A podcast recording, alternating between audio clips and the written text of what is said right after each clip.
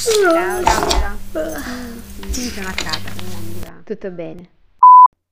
Qui è praticamente arrivato l'inverno e io mi rallegro con poco.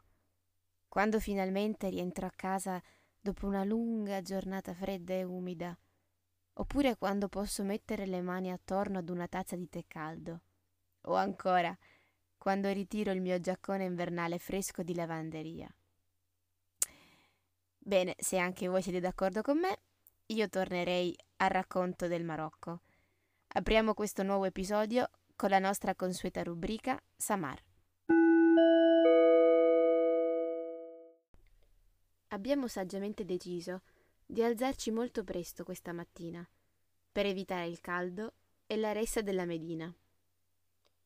Ha fatto uno strano effetto non trovare nessuno per le strade, neanche un venditore, una bancarella, nulla. I tempi della giornata, qui, sono scanditi senza troppa fretta.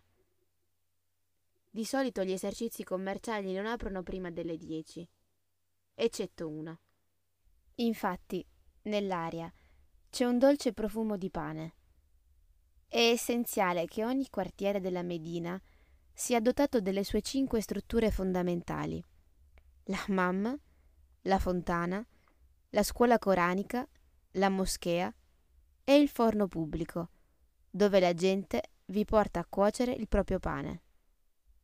Il nostro viaggio prosegue verso sud e dopo cinque ore in macchina, ammirando il paesaggio marocchino, sempre vario, abbiamo raggiunto la nostra meta.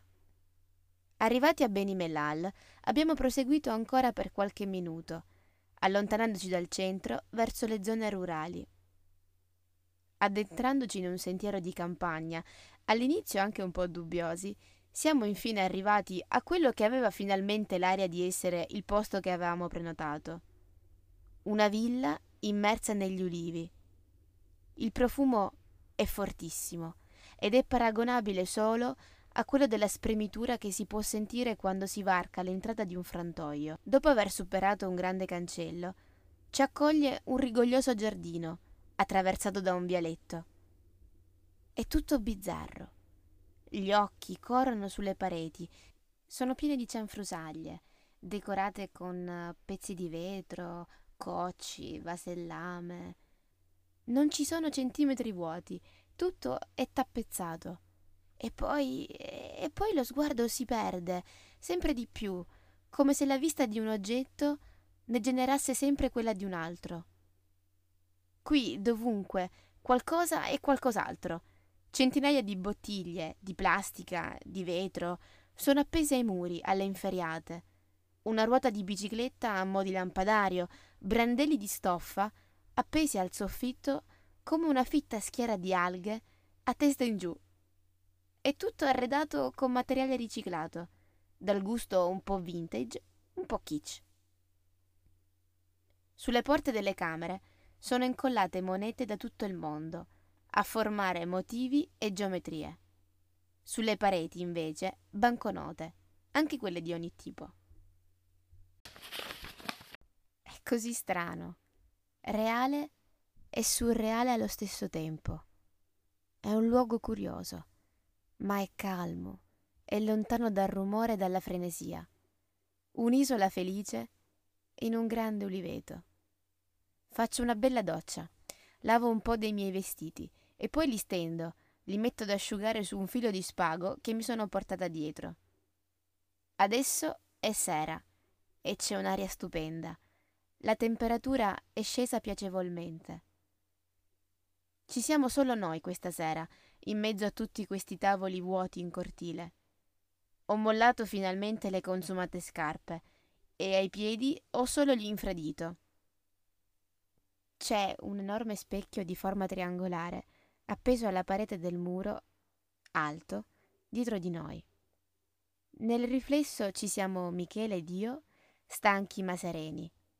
Il chioschetto in mezzo al cortile, adibito a cucina, dove la proprietaria e due ragazzi che la aiutano stanno preparando la cena. E i gatti. I gatti. Una costante, pare, di tutto questo viaggio. una nutrita famigliola di gatti che schiamazzano ininterrottamente, sfoderando grandi occhioni felini per indurmi ad allungargli qualche boccone. La cena è molto buona, ma le porzioni sono così abbondanti che alla fine ci arrendiamo. Riusciamo anche a scambiare quattro chiacchiere con qualcuno. Ismael, uno dei due ragazzi che lavora lì, studia lingue ed è quasi un sollievo poter spiccicare due parole in inglese, fare un po' di conversazione. Aspettiamo ancora un po', seduti, godendoci il momento di pace, e poi ci dirigiamo, appoggiati l'uno all'altro, verso la nostra camera.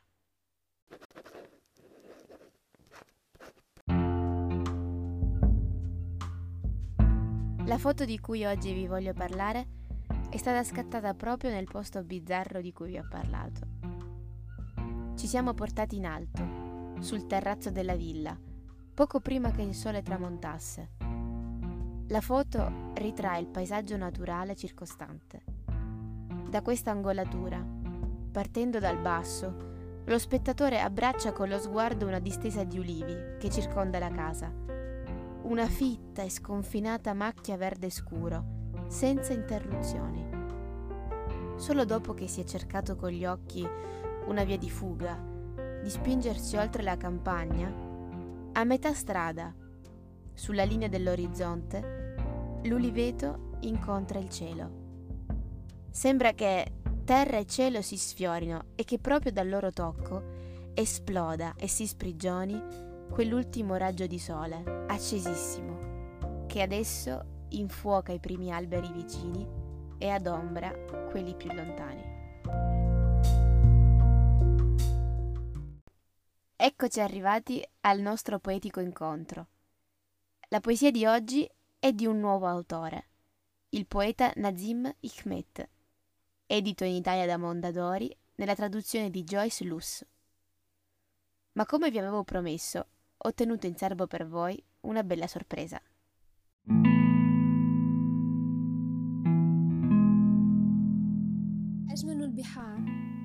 Il più bello dei mari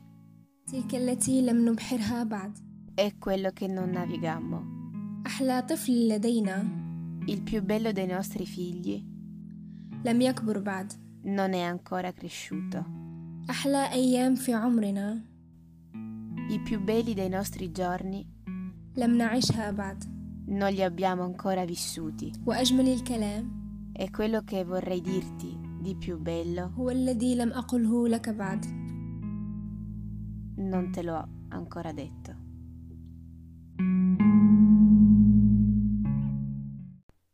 La seconda voce di questo atto poetico è di Rocaia, la mia nuova amica marocchina.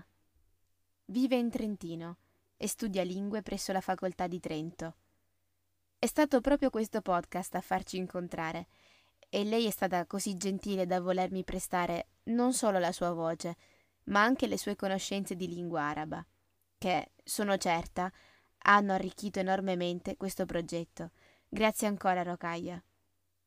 Siamo arrivati alla fine di questo quarto episodio. Controllate il mio profilo Instagram chiocciolamaria.enrichetta per rimanere aggiornati sulle novità e gli altri contenuti. Io vi do appuntamento a lunedì prossimo per il quinto episodio di Yalla Yalla. Ciao, a presto!